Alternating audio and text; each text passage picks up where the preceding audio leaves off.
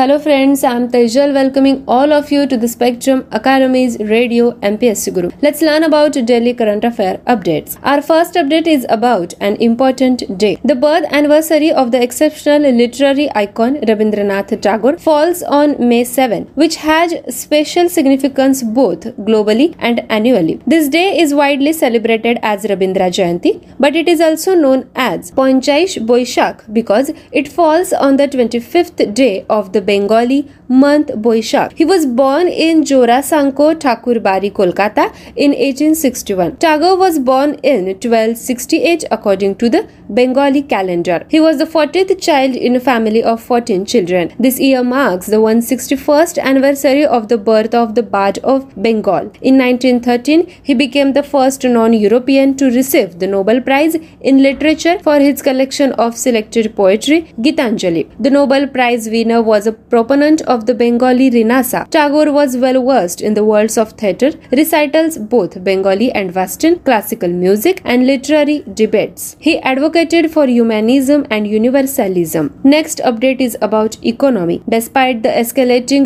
geopolitical conflict in Russia and Ukraine, India's goods and service tax revenues crossed the rupees 1.5 lakh crore market for the first time in April, reaching new high of rupees 1.67 lakh crore on the back of increased compliance, better tax administration, and improved economic activity. April's GST collections are nearly 18% higher than the government's previous record of rupees 1.42 lakh crore in March and 20% higher than the previous year's figure of rupees 1.39 lakh crore. The Finance Ministry said in a statement, "It is a result of various measures taken by the tax administration to nudge taxpayers to file timely returns and make compliance easier and smoother, and strict enforcement action taken against errant taxpayers identified based on data analytics and artificial intelligence." Our next update is about sports.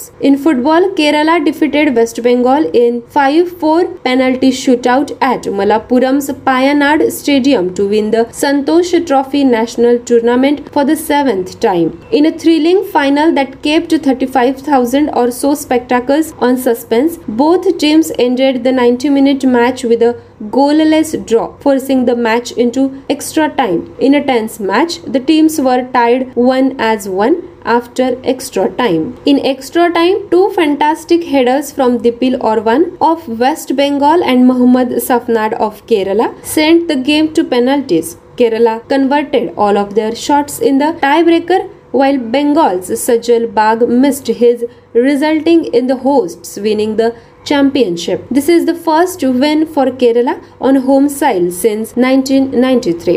Next update is about miscellaneous events. In Olympic gold medalist Neeraj Chopra's hometown of Panipat, Haryana, Chief Minister Manohar Lal Khattar has announced the construction of a stadium. The Chief Minister made the announcement after inaugurating a cooperative sugar mill in Panipat, saying Haryana's Neeraj Chopra had made the country and the state proud by winning an Olympic gold medal last year. A stadium would be built in Neeraj Chopra's village for rupees 10 crore, he announced. Khandara, the hometown of javelin thrower Neeraj Chopra, is located in Panipat. Chopra became the first Indian to win an Olympic gold medal in track and field last year. According to Khattar, Haryana has become a sports hub, with players from the state bringing home medals at various national and international sporting events.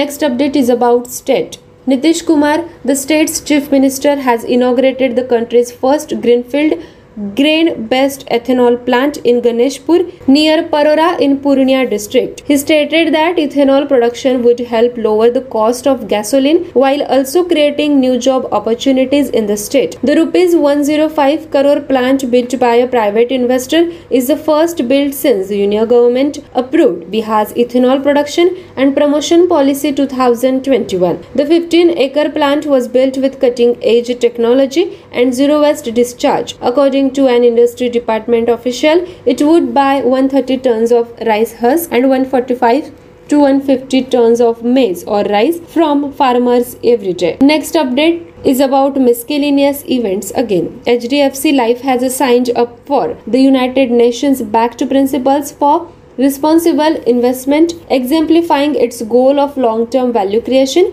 and sustainable growth. HDFC Life is dedicated to adhering to the principles of responsible investment. The company believes that it is the company's fiduciary responsibility as an active asset manager for policyholders who entrusted their savings to HDFC Life to generate optimal risk-adjusted returns over the long term. This goal can be met by using the RI approach, which includes core stewardship principles and taking into account environmental, social, and governance factors in addition to financial parameters and outlook when making investment decisions. This framework complements HDFC's life philosophy of long-term growth. The company currently has assets under management of over 2 lakh crore rupees. Next update is about banking. Under Project World of Advanced Virtual Experience, Indian Bank has launched a pre-approved personal loan produced that will only be available through digital channels. The PAPL loan is available through the Indo-Assist Mobile Bank, the bank's website, and internet banking. At the moment, the loan has a 10% annual interest rate with no foreclosure charges. Started in January 2022, Indian Bank's digital transformation initiative under Project WAVE has resulted in the launch of its first digital product, PAPL, which aims to provide its customers with instant loan disbursement through a 3-step process. It is currently available to existing bank customers aged 21 and up who have regular income and pension accounts. Our next update is about defense. NATO's Defender Europe 2022 and Swift Response 2022 exercises began on May 9 in 9 European countries. According to reports, this was announced by Poland's Minister of National Defense, Mariusz Błaszczak. International exercises Defender Europe and Swift Response 2022 with the participation of Polish soldiers begin. More than 7,000 troops from NATO and partner countries and 3,000 units of equipment will take part in the planned joint exercises in Poland. Błaszczak said Defender Europe 2022 and Swift Response 2022, according to the Polish Ministry of National Defense, will take place in 9 countries from May 1 to May 27. They will be attended by 18,000 servicemen from over 20 countries. Our 9th update is about an economy. The Insurance Regulatory and Development Authority of India has increased the investment limit for insurance companies in the financial sector from 25% to 30%, freeing up more funds for investments in stocks and bonds in the sector. Sampath Reddy, CIO of Bajaj Allianz Life Insurance, said the increase in this limit to 30% will provide the much needed leeway for the insurance companies to increase their exposure to the sector and bring it closer to the broader market levels. Additionally, they would also be in position to hold a much wider basket of diverse stocks within the sector and participate in the promising Indian growth story through the same. Next update is about again defense. The Cochin Shipyard Limited will deliver India's first indigenous aircraft carrier to the Indian Navy next month, naming it as INS Vikrant. CSL Director Bijoy Bhaskar revealed this at a press conference in Kochi to mark the shipyard's 50th anniversary. IAC will be out for the final sea trial in the coming weeks, according to Bijoy. The final sea trial was scheduled for this month but faced a slight delay. We will hand over the IAC to Indian Navy next month, after which the ship will take the name of INS Vikrant. India's first aircraft carrier will be commissioned on Independence Day in August this year, he stated. Dear friends, this was our daily current affair updates. For more such updates, do stay tuned to Radio MPSC Guru, spreading the knowledge, powered by Spectrum Academy. Thank you. नमस्कार दोस्तों, मैं हूँ RJ Tejal और आप सुन रहे हैं spectrum academy का रेडियो MPSC गुरु. मैं आप सभी का स्वागत करती हूँ डेली करंट अफेयर्स क्विज में. आज के क्विज का पहला सवाल है, किसने आदित्य बिड़ला कैपिटल के CEO के रूप में कार्यभार को संभाला है? विकल्प ए विशाखा मूल्य, विकल्प बी विनीत जोशी, विकल्प सी मनोज गुप्ता, विकल्प डी चेतन घाटे. इस सवाल का सही जवाब है विकल्प ए. ICICI बैंक की पूर्व कार्यकारी निदेशक विशाखा मुले को आदित्य बिड़ला कैपिटल के सीईओ के रूप में नियुक्त किया गया है। अगला सवाल है, किस राज्य की ई प्रस्ताव प्रणाली ने एक प्रतिष्ठित संयुक्त राष्ट्र पुरस्कार world summit on the information society forum prize 2022 को जीता है? विकल्प ए ओडिशा, विकल्प बी मेघालय, विकल्प सी कर्नाटक या विकल्प डी हरियाणा। सही जवाब है विकल्प बी। मेघालय एंटरप्राइज आर्किटेक्चर के हिस्से की राज्य योजना विभाग की प्रमुख पहल ई प्रस्ताव प्रणाली ने प्रतिष्ठित संयुक्त राष्ट्र पुरस्कार world summit on the information society forum prize 2022 जीता है। अगला सवाल है, वरिष्ठ कौन बीना पानी मोहंती का 85 वर्ष की आयु में निधन हो गया? विकल्प ए लेखिका, विकल्प बी राजनेता, विकल्प सी क्रिकेटर या विकल्प डी अभिनेत्री। इस सवाल का सही जवाब है विकल्प ए लेखिका। महान उड़िया लेखिका बीना पानी मोहंती का 85 वर्ष की आयु में कटक में उनके आवास पर निधन हो गया। अगला सवाल है, किसे 2022 Laureus world sportsman of the year 2022 के रूप में नामित किया गया था? विकल्प ए नोवाक जोकोविच, विकल्प बी मैक्स वेरस्टेपन, विकल्प सी लुइस हैमिल्टन, विकल्प डी क्रिस्टियानो रोनाल्डो। इस सवाल का सही जवाब है विकल्प B. F1 champion Max Verstappen को Laureus world sportsman of the year 2022 नामित किया गया है। अगला सवाल है, कौन सा देश 21वीं वर्ल्ड कांग्रेस ऑफ अकाउंटेंट्स की मेजबानी करेगा? विकल्प ए भारत, विकल्प बी कनाडा, विकल्प सी बेल्जियम या विकल्प डी ऑस्ट्रेलिया। इस सवाल का सही जवाब है institute of chartered accountants of India के अध्यक्ष देबाशीष मित्रा के अनुसार भारत 21वें वर्ल्ड कांग्रेस ऑफ अकाउंटेंट्स की मेजबानी करने के लिए तैयार है। अगला सवाल है, विश्व का सबसे बड़ा साइबर अभ्यास किस देश द्वारा आयोजित किया गया था? विकल्प ए एस्टोनिया, विकल्प बी फिनलैंड, विकल्प सी लातविया या विकल्प जी रोमानिया। इस सवाल का सही जवाब है विकल्प ए। लॉक्ड शेल्स 2022 का आयोजन NATO cooperative cyber defence centre of excellence द्वारा तेलिन एस्टोनिया में किया गया था। अगला सवाल है, किसने future Generali India life insurance के MD और CEO के रूप में कार्यभार संभाला? विकल्प ए माइकल मेडसन, विकल्प बी लॉरा डर्ने, विकल्प सी एलेरी हार्पर, विकल्प जी ब्रूस डी ब्रोइज। इस सवाल का सही जवाब है विकल्प डी। जनरली एशिया ने ब्रूस डी ब्रोइज को future Generali India life insurance का प्रबंध निदेशक और मुख्य कार्यकारी अधिकारी नियुक्त किया है। अगला सवाल है, बेहतर ग्राहक अनुभव के लिए फिनमैप ने फिक्स्ड डिपॉजिट सुविधा शुरू करने के लिए किस फाइनेंस कंपनी के साथ भागीदारी की है? विकल्प ए बजाज फाइनेंस लिमिटेड, विकल्प B Mahindra finance limited, Muthoot finance limited या विकल्प डी टाटा फाइनेंस लिमिटेड। इस सवाल का सही जवाब है विकल्प ए। फिनटेक फर्म फिनमैप ने अपने एप्लीकेशन पर फिक्स्ड डिपॉजिट सुविधा शुरू करने के लिए बजाज फाइनेंस के साथ गठजोड़ किया है। अगला सवाल, अपने डिजिटल और IT परिवर्तन कार्यक्रम को चलाने के लिए किस स्मॉल फाइनेंस बैंक ने किंड्रिल के साथ भागीदारी की है? विकल्प A Ujjivan small finance bank, विकल्प B Suryoday small finance bank, विकल्प C Equitas small finance bank या विकल्प G AU small finance bank. इस सवाल का सही जवाब है विकल्प बी।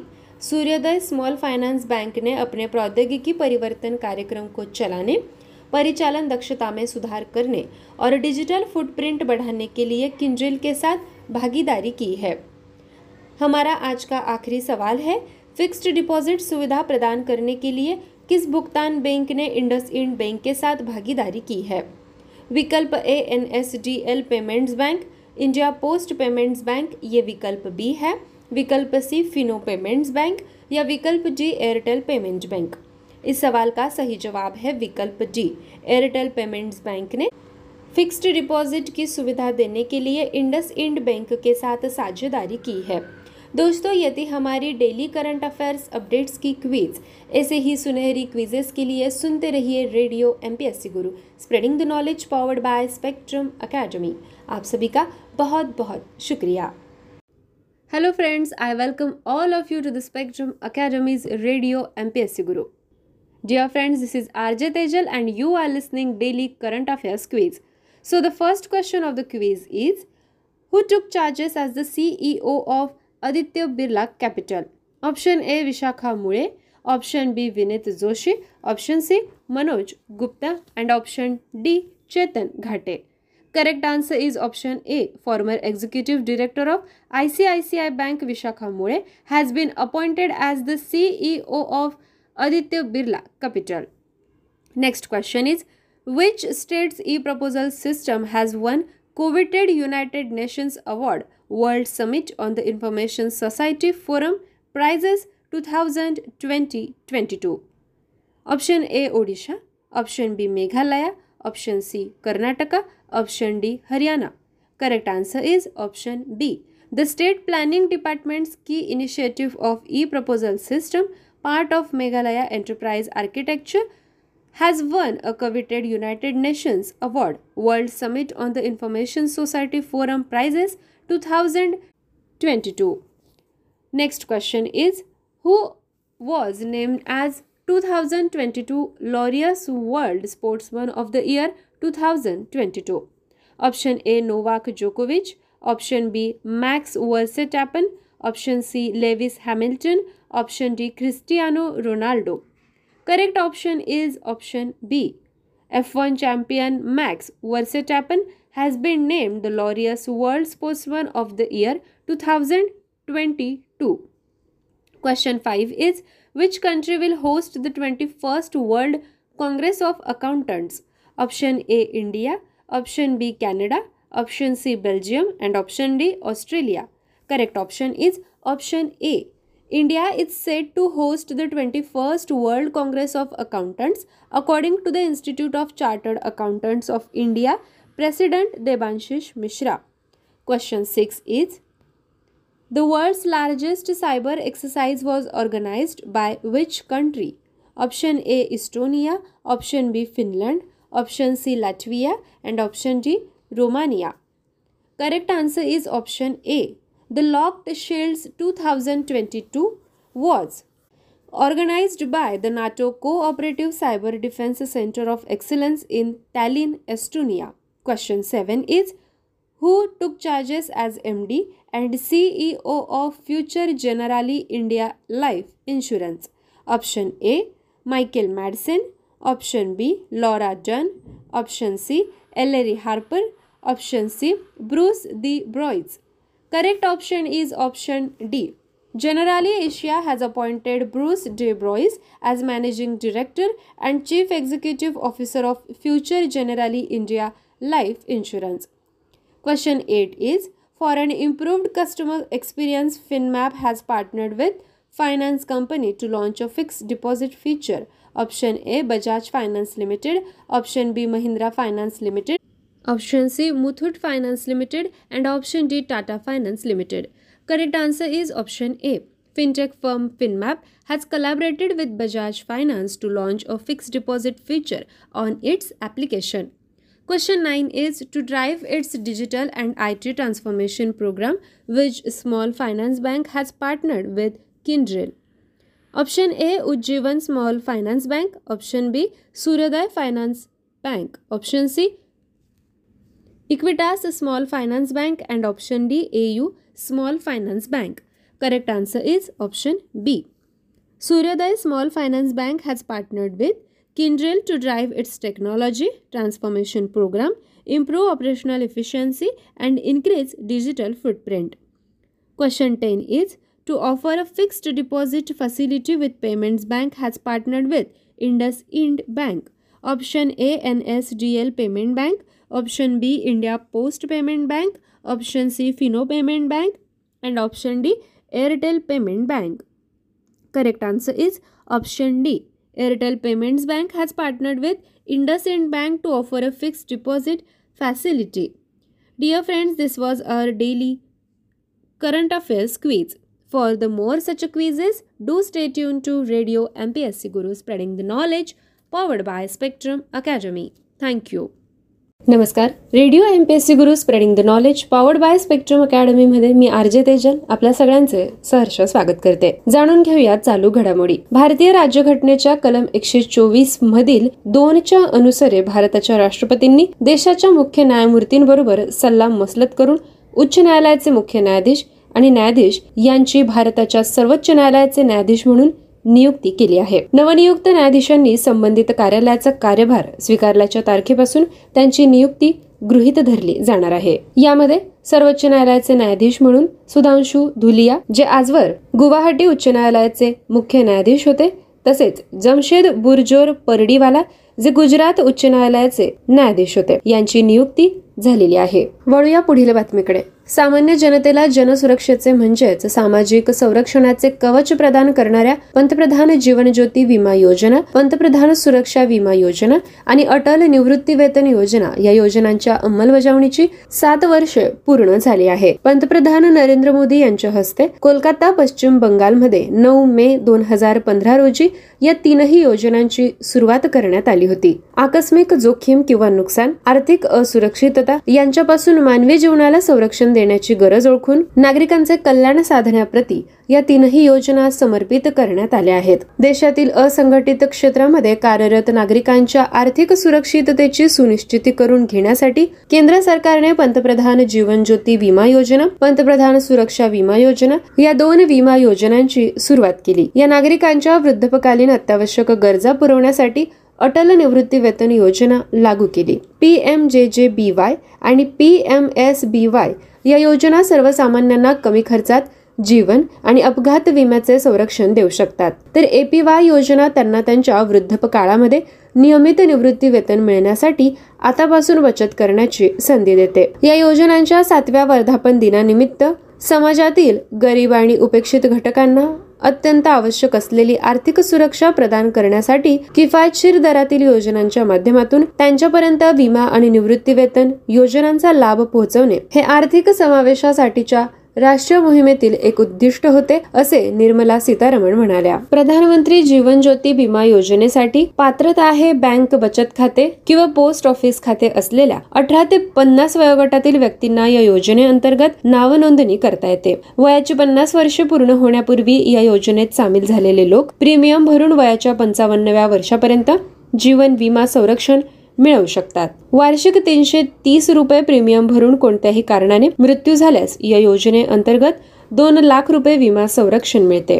प्रधानमंत्री सुरक्षा विमा योजना यासाठीची पात्रता आहे बँकेत बचत खाते किंवा पोस्ट ऑफिसमध्ये खाते असलेल्या 18 ते 70 वर्ष वयोगटातील व्यक्ती या योजनेअंतर्गत नाव नोंदणी करू शकतात. अपघातामुळे मृत्यू किंवा अपंगत्व आल्यास 2 लाख रुपये विमा संरक्षण या योजनेअंतर्गत मिळते. आंशिक अपंगत्वाच्या बाबतीत 1 लाख रुपये विमा संरक्षण मिळते. अटल पेन्शन योजनेसाठी पात्रता आहे 18 ते 40 वर्ष वयोगटातील सर्व बँक खातेधारकांसाठी ही योजना खुली आहे. निवडलेल्या निवृत्ती वेतनाच्या रकमेनुसार योगदान दिले जाते. या योजनेत सामील झाल्यानंतर ग्राहकाने केलेल्या योगदानाच्या आधारे वयाच्या 60व्या वर्षी सदस्यांना 1,000 किंवा 2,000 किंवा 3,000 किंवा 4,000 तसेच 5,000 रुपये किमान मासिक निवृत्ती वेतनाची हमी मिळते. वळूया पुढील बातमीकडे. हिमाचल प्रदेशातल्या लोकांमध्ये क्रीडा क्षेत्रामध्ये उत्कृष्ट कामगिरी करण्यासाठी नैसर्गिक गुणवत्ता आहे. या गुणवत्तेचा उपयोग करून आवश्यक असणाऱ्या सर्व सुविधा उपलब्ध करून देण्यासाठी भारत सरकार कटिबद्ध आहे, असे केंद्रीय युवा व्यवहार आणि क्रीडा माहिती आणि प्रसारण मंत्री अनुराग ठाकूर यांनी हिमाचल प्रदेशमधल्या सिरमौर मधल्या माजरा येथे सांगितले. इथल्या सरकारी उच्च माध्यमिक विद्यालयामध्ये हॉकी ॲस्ट्रो टर्फच्या पायाभरणी कार्यक्रमामध्ये ते बोलत होते. या हॉकी टर्फसाठी 6 कोटी रुपये खर्च करण्यात येणार असून यामध्ये खेळाडू मुलींसाठी वसतिगृह, इतर आवश्यक कक्ष, प्रसाधन गृहे, प्रशिक्षणाची सुविधा उपलब्ध करून देण्यात येणार आहे, असे सांगून ठाकूर यांनी गुणवान खेळाडूंचा शोध घेण्यासाठी राज्य सरकारच्या वतीने राज्याच्या विविध भागांमध्ये टॅलेंट हट सारखे कार्यक्रम आयोजित करण्यात येऊ शकतील, असे सांगितले. आगामी खेलो इंडिया युवा क्रीडा स्पर्धा 2021 मध्ये गटका, कलारी पयट्टू, थांगता, मल्लखांब आणि योगासन या 5 पारंपरिक खेळांचा समावेश करण्यात येणार असल्याचे ठाकूर यांनी सांगितले. या खेळांना जागतिक व्यासपीठावर लोकप्रिय करण्यासाठी सरकार कटिबद्ध असल्याचेही त्यांनी नमूद केले. राज्यांमध्ये ही पारंपरिक खेळांची ओळख तयार करता येऊ शकेल, असे मंत्री ठाकूर म्हणाले. पोंता साहिब इथे इंडोअर स्टेडियम बांधण्यात येईल असे त्यांनी यावेळी सांगितले. यंदा बंगळुरू येथे अलीकडेच झालेल्या खेलो इंडिया विद्यापीठ क्रीडा स्पर्धांमध्ये 2 राष्ट्रीय विक्रम आणि विद्यापीठ स्पर्धांमधले या आधीचे 76 विक्रम मोडले गेले. जिल्हा रेडक्रॉस सोसायटीच्या वतीने युवा व्यवहार आणि क्रीडा मंत्रालयाच्या हस्ते शिल्लई तहसील मधल्या कोटा गावातल्या कुलदीप सिंग या दिव्यांगाला स्कूटी भेट देण्यात आली. पंचकुला हरियाणा येथे इंद्रधनुष्य सभागृहामध्ये खेलो इंडिया युवा क्रीडा स्पर्धा 2021च्या बोधचिन्हाचे तसेच क्रीडा स्पर्धा गीत, शुभंकर आणि स्पर्धांच्या जर्सीचे अनावरण केले गेले. यानंतर भारतीय क्रीडा प्राधिकरणच्या पंजाबमधल्या पतियाळा येथे नेताजी सुभाष राष्ट्रीय क्रीडा संस्थेच्या विविध प्रकल्पांची पायाभरणी केली गेली. यानंतर जाणून घेऊया पुढील बातमी. टिश्यू कल्चर केलेल्या म्हणजे उती संवर्धन पद्धतीने वाढवलेल्या वनस्पतींच्या निर्यातीला अधिक प्रोत्साहन देण्याच्या उद्देशाने केंद्र सरकारने अपेडा अर्थात कृषी आणि प्रक्रियायुक्त अन्न उत्पादने निर्यात विकास प्राधिकरणाच्या माध्यमातून भारतभरातील जैवतंत्रज्ञान विभागाकडून मान्यताप्राप्त टिश्यू कल्चर प्रयोगशाळांसह पर्णसंभार, रोपटी, कापलेली फुले आणि लागवडीसाठी उपयुक्त साहित्य यांसारख्या टिश्यू कल्चर वनस्पतींच्या निर्यातीला प्रोत्साहन या विषयावर आधारित वेबिनारचे आयोजन केले होते. भारताकडून टिश्यू कल्चर वनस्पतींची आयात करणाऱ्या प्रमुख 10 देशांमध्ये Netherlands, America, Italy, Australia, Canada, Japan, Kenya, Senegal, Ethiopia आणि नेपाळ या देशांचा समावेश होतो. वर्ष 2020 ते 2021 मध्ये भारताने 17.17 दशलक्ष अमेरिकी डॉलर्स इतक्या मूल्याच्या टिश्यू कल्चर वनस्पतींची निर्यात केली. यातील सुमारे 50% माल नेदरलँड्सला पाठवण्यात आला. भारतात लावण्यात येणाऱ्या टिश्यू कल्चर वनस्पतींची श्रेणी अधिक विस्तारण्यासाठी विशिष्ट वनस्पती अथवा पिकाचे उत्पादन घेणाऱ्या देशांकडून आयात करता येऊ शकेल अशा मूळपेशी जर्म प्लाझमची यादी देण्यास अपेडाने निर्यातदारांना सांगितले आहे. भारतात उपलब्ध होणाऱ्या टिश्यू कल्चर केलेल्या वनस्पती, जंगलातील वनस्पती, कुंडीत लावण्यायोग्य वनस्पती, शोभिवंत आणि लँडस्केपिंगचे लागवड साहित्य अशा विविध प्रकारच्या वनस्पतींचे प्रदर्शन करण्यासाठी अपेडाने देशात एका आंतरराष्ट्रीय प्रदर्शनाचे आयोजन करावे अशी सूचना निर्यातदारांनी यावेळी केली. भारतात टिश्यू कल्चर केलेल्या वनस्पतींसाठी नव्या बाजारपेठा शोधण्याच्या उद्देशाने अपेडाने एक व्यापारी प्रतिनिधी मंडळ परदेशी पाठवण्यात पुढाकार घ्यावा आणि आयातदारांशी चर्चा करून काही व्यापारी सौद्यांना अंतिम स्वरूप द्यावे अशी सूचना देखील निर्यातदारांनी यावेळी केली. जाणून घेऊया राष्ट्रीय कुटुंब आरोग्य सर्वेक्षणाचा अहवाल. केंद्रीय आरोग्य आणि कुटुंब कल्याण मंत्री डॉक्टर मनसुख मांडविया यांनी राष्ट्रीय कुटुंब आरोग्य सर्वेक्षणच्या 5व्या फेरीचा राष्ट्रीय अहवाल जारी केला आहे. त्यांनी 2020 ते 2021 या वर्षासाठी ग्रामीण आरोग्य सांख्यिकी प्रकाशन देखील प्रसिद्ध केले आहे. अलीकडच्या काळात भारताने लोकसंख्या नियंत्रण उपायांमध्ये लक्षणीय प्रगती केली आहे. एकूण प्रजनन दर राष्ट्रीय स्तरावर प्रति महिला मुलांची सरासरी संख्या 2.2 ते 2.0 पर्यंत घसरली आहे. एकूणच गर्भनिरोधक प्रसार दर देशात 54 वरून 67 पर्यंत वाढला आहे. भारतात संस्थात्मक जन्माचे प्रमाण 79% वरून 89% पोहोचले आहे. 12 ते 23 महिने वयोगटातील 3/4 मुलांचे पूर्ण लसीकरण झाले आहे. 5 वर्षांखालील मुलांमधील स्टंटिंगचे प्रमाण गेल्या 4 वर्षापासून भारतात 38 ते 36% कमी झाले आहे. शहरी भागांपेक्षा 30%, ग्रामीण भागातील मुलांमध्ये 37% स्टंटिंगचे प्रमाण जास्त आहे. स्वच्छ स्वयंपाक, इंधनाचा वापर, सुधारित स्वच्छता सुविधा, साबण आणि पाण्याने हात धुण्याच्या सुविधेसह बऱ्यापैकी सुधारणा झाली असल्याचे या अहवालात म्हटले आहे. जाणून घेऊया अस्नी चक्रीवादळाची बातमी. दक्षिण अंदमान समुद्रात घुंगावणारे अस्नी चक्रीवादळ अल्पायुषी चक्रीवादळ बनण्याच्या मार्गावर असून आंध्र प्रदेशातील विशाखापट्टणम ते ओडिशामधील भुवनेश्वर दरम्यान लँडफॉल होईल असे संकेत भारतीय हवामानशास्त्र विभागाने दिले आहेत. IMDच्या वरिष्ठ अधिकाऱ्यांनी पुष्टी केली की सध्या या चक्रीवादळामुळे पश्चिम बंगालमध्ये मोठे नुकसान होण्याची शक्यता नाही. 10 ते 13 मे रोजी गंगेच्या पश्चिम बंगालवर जोरदार वारे आणि 7 ते 11 सेंटीमीटर इतका मुसळधार पाऊस पडण्याची शक्यता आहे. तथापि बांगलादेशच्या दिशेने चक्रीवादळाच्या मार्गावर परत येण्याच्या शक्यतेसह पश्चिम बंगालच्या किनारपट्टीवर अधिक थेट परिणाम होणार आहे. यासह अनेक परिवर्तनशीलता यामध्ये सामील आहेत. अस्नी कमी दाबाचे क्षेत्र चक्रीवादळात विकसित झाल्यास त्याला अस्नी म्हटले जाईल, जे श्रीलंकेच्या हवामान अधिकाऱ्यांनी दिलेले नाव आहे. सिंहली भाषेमध्ये अस्नी म्हणजे क्रोध असा अर्थ होतो. वळूया जागतिक अन्न पुरस्काराकडे. सिंथिया रोजेन विग एक वरिष्ठ संशोधन शास्त्रज्ञ आणि नासाच्या Goddard institute for space studies New York शहरातील हवामान प्रभाव गटाच्या प्रमुख आहेत. त्यांना वर्ल्ड फूड प्राइज फाउंडेशनकडून 2022 जागतिक अन्न पुरस्कार मिळाला आहे. जागतिक अन्न पुरस्कार हा एक आंतरराष्ट्रीय पुरस्कार आहे ज्याची संकल्पना अन्न आणि कृषीसाठी नोबेल पारितोषिक म्हणून केली जाते. हवामान आणि अन्न प्रणाली यांच्यातील संबंध समजून घेण्यासाठी तसेच भविष्यात दोनही कसे बदलतील याचा अंदाज लावण्यासाठी आणि या संबंधांच्या संशोधनासाठी रोसेन्झवेग यांची या पुरस्कारासाठी निवड करण्यात आली आहे. जाणून घेऊया पुस्तकाविषयीची घडामोड. संरक्षण मंत्री राजनाथ सिंह यांनी नवी दिल्लीतील 37व्या air chief marshal P C. Lal memorial लेक्चरमध्ये Indo Pak war 1971 reminiscences of air warriors या पुस्तकाचे प्रकाशन केले आहे. या पुस्तकात दिग्गजांनी लिहिलेले 50 लेख आहेत ज्यांनी त्यांचे अनुभव तपशीलवार सांगितले आहेत. एअर मार्शल जगजित सिंग आणि the group captain Shailendra Mohan यांनी या पुस्तकाचे संपादन केले आहे. विद्यार्थी मित्रमैत्रिणींनो, आज अशा पद्धतीने आपण महत्त्वाच्या चालू घडामोडींचा आढावा घेतला आहे. पुन्हा भेटूया पुढील सत्रात. तोपर्यंत stay tune to radio MPSC Guru, spreading the knowledge, powered by spectrum academy. धन्यवाद. नमस्कार दोस्तों, मैं हूँ आरजे तेजल, आप सभी का स्वागत करते हुए स्पेक्ट्रम अकेडमी के रेडियो MPSC गुरु पे. आइए सुनते हैं हमारा डेली करंट अफेयर्स अपडेट. आज का पहला अपडेट है महत्वपूर्ण दिन के बारे में. 7 मई को विश्व स्तर पर और सालाना एक विशेष महत्व मिलता है क्योंकि यह असाधारण साहित्यिक आइकन रविंद्रनाथ टैगोर की जयंती को चिन्हित करता है. व्यापक रूप से रविंद्र जयंती के रूप में मनाए जाने वाले इस दिन को लोकप्रिय रूप से पोंचिशे बोईशाख के रूप में भी संबोधित किया जाता है क्योंकि यह बंगाली महीने बोईशाख के 25वें दिन पर पड़ता है. उनका जन्म 1861 में कोलकाता के जोरा सांको ठाकुरबाड़ी में हुआ था. बंगाली कैलेंडर के अनुसार टैगोर का जन्म 1268 में हुआ था. वह 14 बच्चों में सबसे छोटे थे.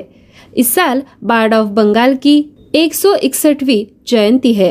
वह 1913 में गीतांजलि नामक चयनित कविता के संग्रह के लिए साहित्य में नोबेल पुरस्कार जीतने वाले पहले गैर यूरोपीय थे. नोबेल पुरस्कार विजेता बंगाली पुनर्जागरण के प्रतिपादक थे. टैगोर थिएटर, गायन, बंगाली और पश्चिमी शास्त्रीय संगीत और साहित्यिक चर्चाओं की दुनिया के बहुत बड़े ज्ञाता थे. वह मानवतावाद और सार्वभौमिकता के समर्थक थे. आइए बढ़ते हैं हमारे अगले अपडेट की तरफ. यह अपडेट है अर्थव्यवस्था के बारे में. भारत का माल और सेवा कर यानी GST राजस्व पहली बार 1.5 लाख करोड़ रुपए के बाजार को पार कर गया. रूस और यूक्रेन में बढ़ते भू राजनीतिक संघर्ष के बावजूद अनुपालन में वृद्धि, बेहतर कर प्रशासन और बेहतर आर्थिक गतिविधि के कारण अप्रैल में 1.67 लाख करोड़ रुपए के नए रिकॉर्ड को छुआ. अप्रैल का GST संग्रह मार्च में सरकार के 1.42 लाख करोड़ रुपए के पिछले रिकॉर्ड की तुलना में लगभग 18% अधिक है. एक साल पहले के 1.39 लाख करोड़ रुपए के आंकड़े की तुलना में 20% अधिक है. वित्त मंत्रालय ने एक बयान में कहा, यह कर प्रशासन द्वारा करदाताओं को समय पर रिटर्न दाखिल करने और अनुपालन को आसान बनाने के लिए किए गए विभिन्न उपायों का परिणाम है. डेटा एनालिटिक्स और आर्टिफिशियल इंटेलिजेंस के आधार पर पहचाने गए गलत करदाताओं के खिलाफ सख्त प्रवर्तन कार्रवाई की गई है. हमारा अगला अपडेट है खेल के बारे में. फुटबॉल में मेजबान केरल ने मलप्पुरम के पय्यानाड स्टेडियम में पेनल्टी शूटआउट में पश्चिम बंगाल को 5-4 से हराकर संतोष ट्रॉफी राष्ट्रीय टूर्नामेंट को 7वीं बार जीता है. एक करीबी फाइनल में जिसने 35,000 दर्शकों को रोमांचित रखा. दोनों टीमों ने 90 मिनट की कार्रवाई को गोल रहित ड्रॉ में समाप्त कर दिया, जिसके बाद मैच अतिरिक्त समय में चला गया. रोमांचक मुकाबले में अतिरिक्त समय के बाद टीमें 101 के बराबर थी. अतिरिक्त समय में पश्चिम बंगाल के दिलीप ओरवान और केरल के मोहम्मद सफनाद के 2 शानदार हेडर ने मैच को पेनाल्टी तक पहुंचाया. टाई ब्रेकर में केरल ने अपने सभी शॉट्स को बदल दिया, जबकि बंगाल के सजल बाग ने चूक कर दी, जिसके परिणाम स्वरूप मेजबान टीम ने खिताब अपने नाम कर लिया। 1993 के बाद घरेलू धरती पर केरल की यह पहली जीत है। बढ़ते हैं चौथे अपडेट की तरफ। हरियाणा के मुख्यमंत्री मनोहर लाल खट्टर ने घोषित की है कि ओलंपिक स्वर्ण पदक विजेता नीरज चोपड़ा के पैतृक गांव पानीपत में स्टेडियम बनाया जाएगा। पानीपत में सहकारी चीनी मिल का उद्घाटन करने के बाद यह घोषणा करते हुए मुख्यमंत्री ने कहा कि हरियाणा से ताल्लुक रखने वाले नीरज चोपड़ा ने पिछले साल ओलंपिक स्वर्ण पदक जीतकर देश और राज्य को गौरवान्वित किया है। उन्होंने कहा, नीरज चोपड़ा के गांव में 10 करोड़ रुपए में स्टेडियम बनाया जाएगा। भाला फेंक खिलाड़ी नीरज चोपड़ा का पैतृक गांव पानीपत में है। पिछले साल Chopra Olympic track and field में स्वर्ण पदक जीतने वाले पहले भारतीय बने थे। खट्टर ने कहा कि हरियाणा एक स्पोर्ट्स हब बन गया है और राज्य के खिलाड़ियों ने विभिन्न राष्ट्रीय और अंतर्राष्ट्रीय स्तर पर खेलों के आयोजनों में ख्याति अर्जित की है। हमारा अगला अपडेट है राज्य के बारे में। सीएम नीतीश कुमार ने पूर्णिया जिले के परोरा के पास गणेशपुर में देश के पहले ग्रीनफील्ड अनाज आधारित इथेनॉल संयंत्र का उद्घाटन किया है। उन्होंने कहा कि एथेनॉल उत्पादन से पेट्रोल की लागत कम करने और राज्य में रोजगार के नए अवसर पैदा करने में मदद मिलेगी।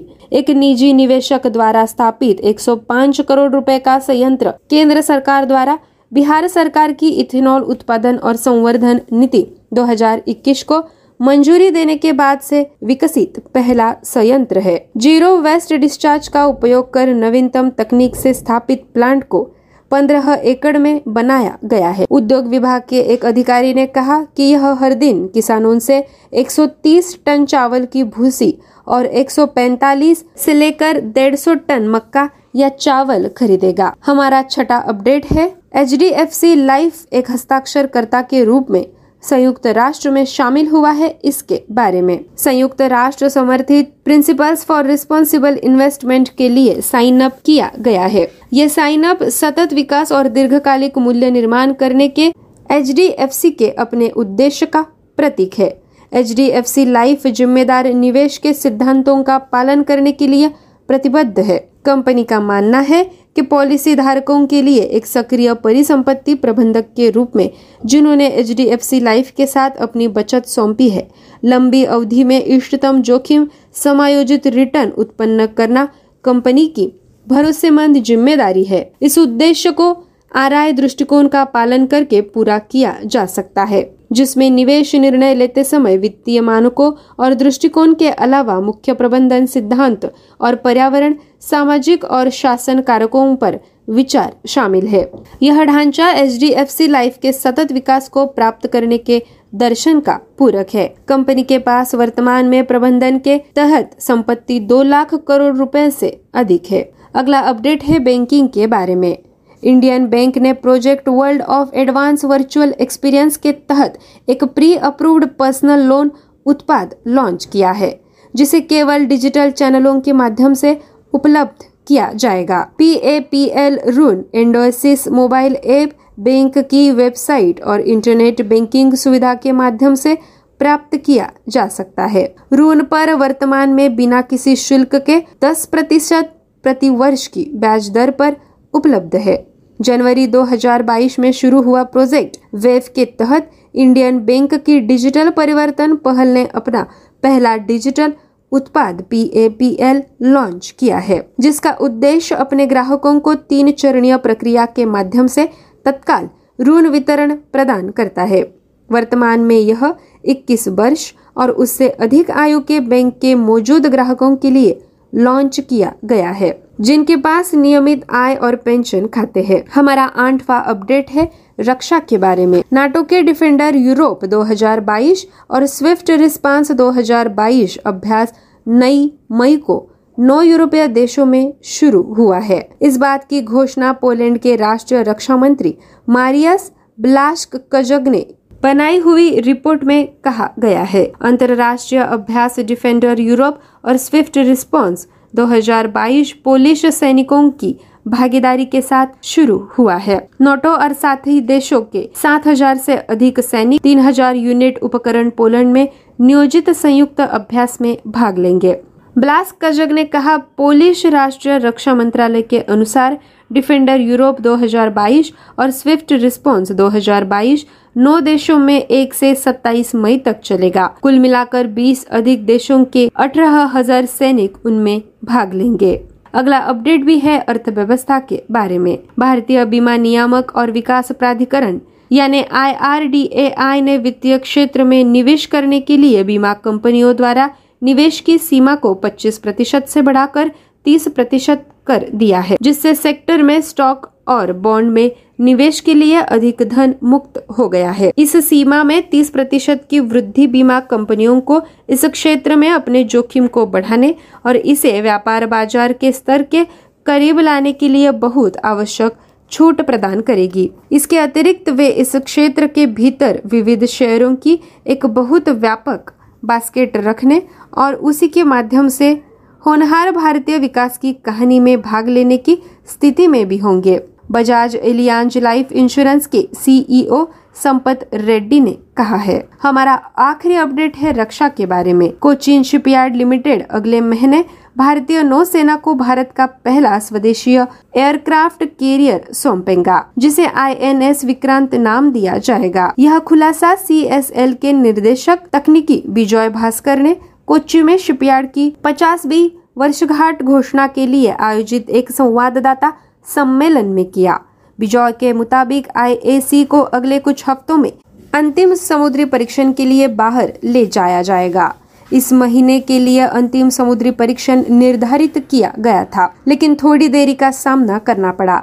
अगले महीने IAC को भारतीय नौसेना को सौंप देंगे, जिसके बाद जहाज INS विक्रांत का नाम लेगा। भारत का पहला विमान वाहक इस साल अगस्त में स्वतंत्रता दिवस पर चालू किया जाएगा, ऐसा उन्होंने कहा है। दोस्तों, ये थी हमारी डेली करंट अफेयर्स की अपडेट। ऐसे ही अपडेट्स सुनने के लिए stay tune to radio MPSC Guru, spreading the knowledge, powered by spectrum academy. आप सभी का बहुत बहुत शुक्रिया।